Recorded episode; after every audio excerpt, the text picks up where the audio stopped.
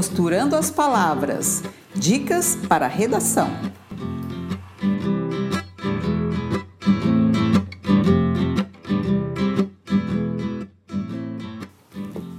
Olá, pessoal.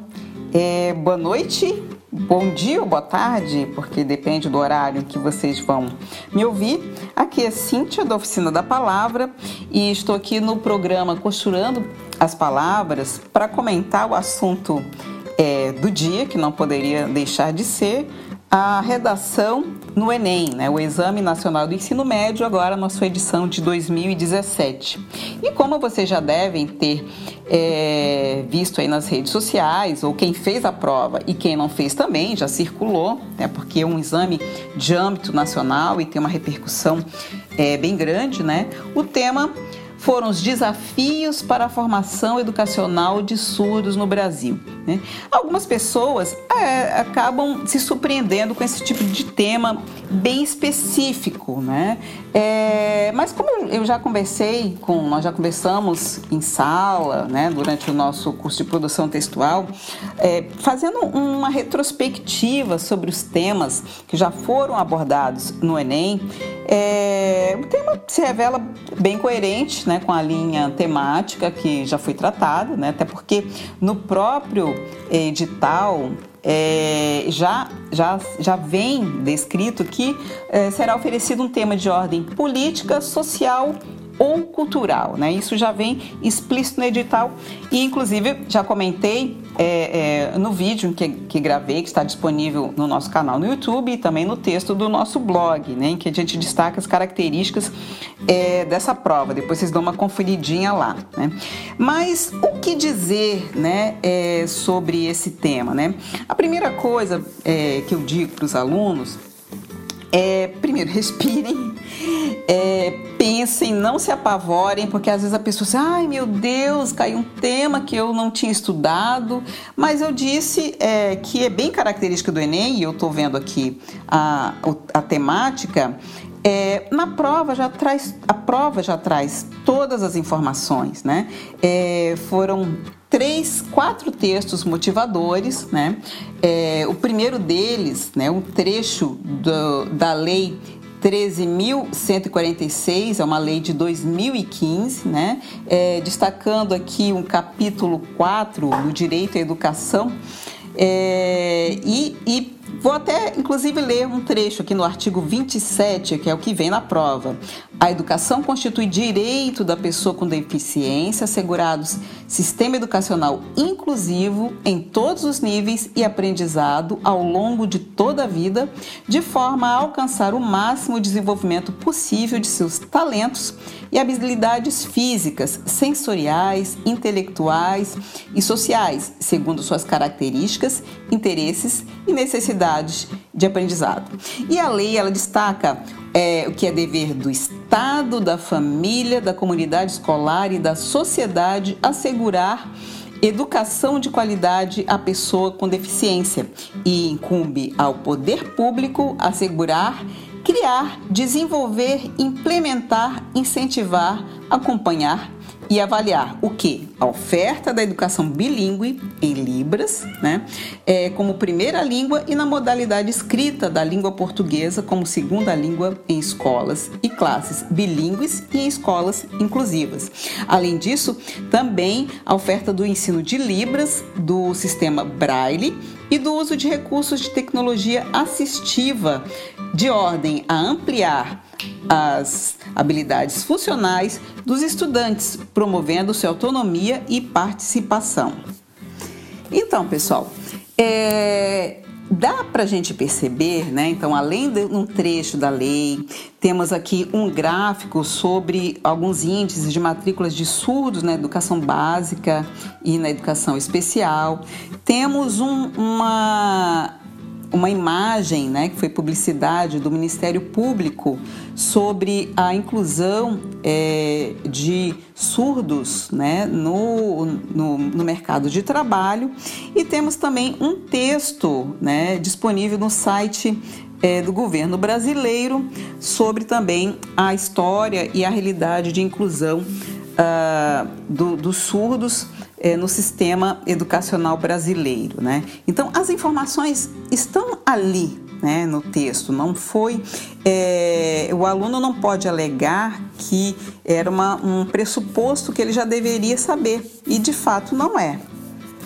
É, assim como nas, nos anos anteriores, né, é, uma característica do Enem é ele te dá os dados. Né? O, o que você tem que fazer, na verdade, é primeiro, né, o que, que você vai fazer? Você vai contextualizar até para problematizar a questão, porque ele te faz uma provocação e é sobre isso que você vai ter que escrever. Você não vai falar só sobre educação, você não pode falar só sobre a situação é, dos surdos, né? Uh, você tem que falar sobre o que foi delimitado no, no comando da proposta, que são os desafios para a formação educacional de surdos no Brasil. E mais, né? É, no comando é dito bem de forma bem explícita: apresente proposta de intervenção que respeite os direitos humanos, selecione, organize e relacione de forma coerente e coesa argumentos e fatos para defesa do seu ponto de vista. Então, é, o, a primeira coisa que você ia ter que pensar é imaginar uma forma, porque existem várias possibilidades para você é, contextualizar. Você pode problematizar a situação, né? Porque afinal de contas, se já aparece o trecho de uma lei recente, de 2015, é, que já prevê, dizendo que é dever do Estado, da família, da comunidade escolar, da sociedade em geral, oferecer uma educação bilíngue, uh, significa que entre as propostas de solução não vai poder, obviamente, aparecer uma proposta de criar uma lei específica para isso, porque a lei já existe, né? É, o, o, dado do gráfico também é bem significativo e o que a gente percebe de 2011 a 2016, que é o que ele retrata, né? Tanto, tanto em relação a classes comuns, que são alunos incluídos, são alunos surdos que participam de, de turmas regulares, né?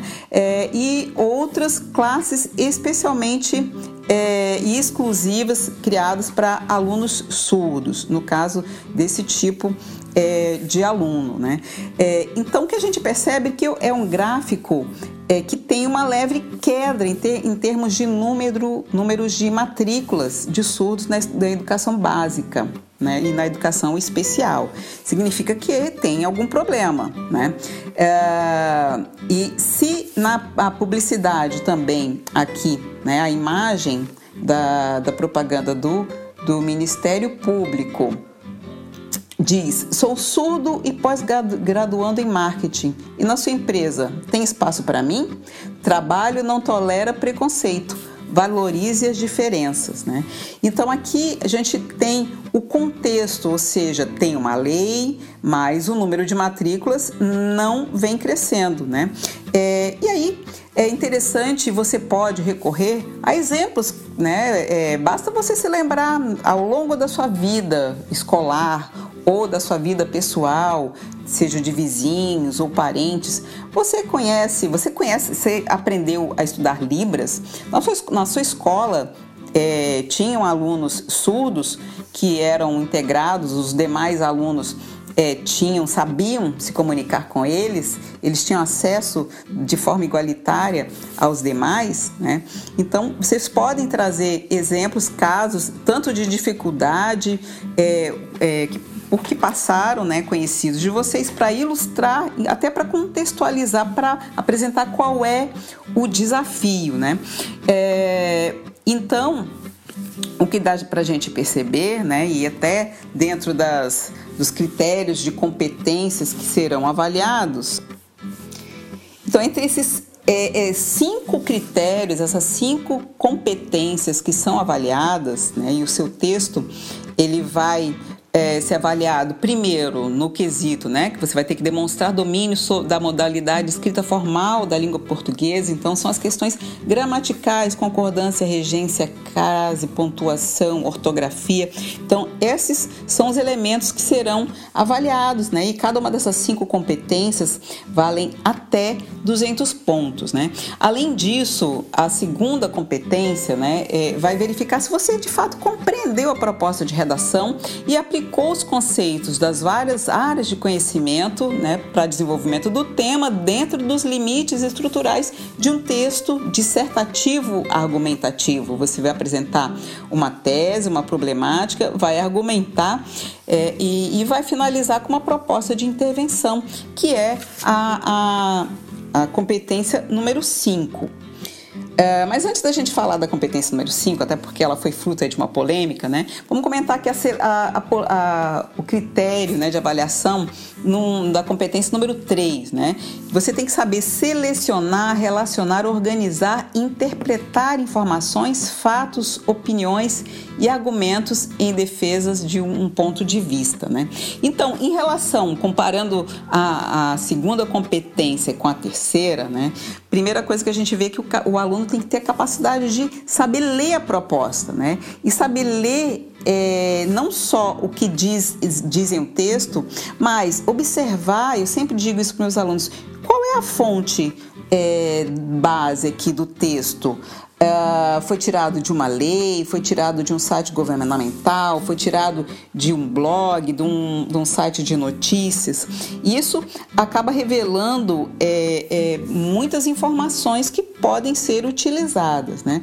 É, e aqui, no caso, nós temos, sobretudo, os textos são é, informações é, de órgãos públicos, né? Então, seja de uma lei um, a própria fonte, o gráfico é da fonte do próprio INEP, né?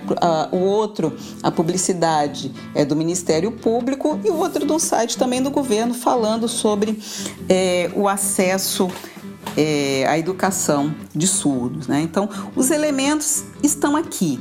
Né? E, e a, a quarta é, competência, né, você deveria, você vai ser avaliado, né, se você demonstra mecanismos linguísticos necessários para a construção da argumentação. Então, você vai defender e apresentar de forma é, é, progressiva os elementos sobre a temática é, de uma forma clara, concisa e coerente, para finalmente apresentar uma proposta de intervenção para o problema, respeitando os direitos humanos. Né? Esse é um diferencial do Enem que foi fruto aí de polêmicas, é, inclusive judiciais. É, em que um juiz deu uma, uma decisão né, a partir de uma, uma provocação aí do, do, do movimento Escola Sem Partido, é, de, questionando a, a, a legitimidade de constar no edital esse critério né, de, de que as provas, né, de que a prova de redação seria, teria sua nota zerada se apresentasse, se o aluno apresentasse uma proposta que ferisse os direitos humanos. Né? É, é uma proposta absurda, né, na minha opinião, totalmente é, desconexa os princípios, inclusive constitucionais, né? Mas essa, a, o, o, próprio MEC recorreu, né? E o Supremo, né, numa decisão monocrática aí da sua presidente, é, acabou por mantendo a decisão é, de que o aluno não pode ter sua redação zerada se apresentar uma proposta que fira os direitos humanos, entretanto, se mantém o critério, né? Se ele não apresentar uma proposta nesse sentido, ele pelo menos 200 pontos ele perde, que é o que vale o, a quinta competência. Mas essa questão dos direitos humanos, é isso aí rende um outro bate-papo aqui. Né? Isso é uma questão muito séria que a gente está vivendo é, num período de bastante intolerância, né? E, e, até que ponto chegou esse tipo de, de situação, né? Em que é, um preceito constitucional, inclusive, é, está sendo é, desrespeitado. Então, Aí o pessoal sempre me pergunta, mas professora, o que, que a gente pode apresentar? O que, que pode ser proposta de solução? Né? É, como eu falei, como eu sempre costumo dizer, é claro que você não vai apresentar uma proposta de solução como um especialista na questão, né? Mas o que tem que ficar bem claro, tem que aparecer o que fazer e como fazer. Ora, se já aparece que tem uma lei, né, desde 2015 sobre o assunto, né, então você não vai apresentar uma proposta, né, que tem que ser, é, é, tem que ser feitas, criar novas leis sobre a situação, né. Na verdade, é, é, quando a gente constata que não o, o é, uma situação que continua sendo um problema, que uh, os surdos não são é, é, incluídos e quando a gente começa a estudar um pouco mais, a gente percebe que recentemente alguns cursos, sobretudo de licenciatura na área da pedagogia, é que começaram a incluir é, na sua grade né, do curso da graduação o estudo de Libras. Né? Então, os professores são os primeiros que têm que ser formados né, para poder receber o aluno surdo. Né? Então, além dessa formação dos professores, é, porque a lei garante, só que agora como executar, como colocar em prática, né? Essas coisas não caem do dia para a noite. Então, é, é, é, e não é uma questão só de sala de aula, é uma, uma, uma, um problema que acontece muito antes, né? Até porque quando o aluno chega à escola, ele já participou de outras situações que interagiu com, com crianças, com outros adultos, é, e que ele teve limitado a sua capacidade de comunicação, de entender o que se, o que se passa no mundo, né? É, e também de se expressar. Né? Então, é, é certamente uma proposta de solução que deve passar por várias esferas, né? Na, tanto da atuação do Estado, do ponto de vista de promover a qualificação é, dos professores, mas de dar um apoio né, também para as famílias e incentivar também a, a, a, as crianças né, e, e, as pessoas de um modo geral a, aceitarem e interagirem com as pessoas, é, com os surdos. Essa temática, né, a gente discutiu em sala é, de uma forma genérica, até porque uh, uh, em outros temas, né, em, outras, é, é, em outras situações, a gente já discutiu a questão do acesso aos direitos das pessoas com deficiência de uma forma geral. Certamente esse é um tema que vem sendo debatido nas escolas, né, e a gente comentou dentro do rol de temas possíveis, né, do que poderia ser tema. Né. Não entrando especificamente na questão do direito dos surdos, mas é, poderia também ter outro tipo de especificidade. É, na minha opinião, isso não, não gera, é, pode não gerar um, um, problema se você tem esse olhar atento né, e, e sabe aproveitar as informações que estão aqui no texto. Né? É, pensando né, na, na, situação geral né, do Brasil, dos, dos desafios dos desafios das pessoas com deficiência, do modo geral, e, sobretudo, também das desigualdades sociais, mas com foco na, na situação e no ensino dos surdos, que é o que é, é, pede a redação, tá? É, então, gente, acredito que quem se guiou dessa forma, que leu os textos e aproveitou bem essas informações e já tinha, já vinha desenvolvendo a competência é, da escrita, né? E, e, com muito exercício, né? Eu sempre digo para os meus alunos, né? A gente não aprende redação só na teoria, a gente tem que colocar em prática, a gente tem que escrever bastante todo dia, né? E formar um repertório, que é o repertório de toda a sua vida e o repertório aí é, de discussão sobre os temas de atualidade, os desafios, né? E o Enem ele sempre tem esse, essa característica de trabalhar problemas que são problemas nacionais, né? Até porque você pensa é, num aluno que vai entrar num, num, num sistema, numa, numa, universidade e pressupõe que vai é, que o estudo é para resolver justamente esses problemas de ordem social, cultural e política que nos afetam a todos, né? É, em sala aí durante a semana a gente vai comentar um pouco mais. Vamos, quero ouvir depois vocês como vocês foram é, na redação é, e vamos continuar escrevendo, tá bom, gente? Um beijo e me enviem perguntas aí. Alguns já estão me mandando aqui os textos que escreveram para a gente comentar e tirar as dúvidas a partir da construção de vocês, tá? Um beijo, boa noite.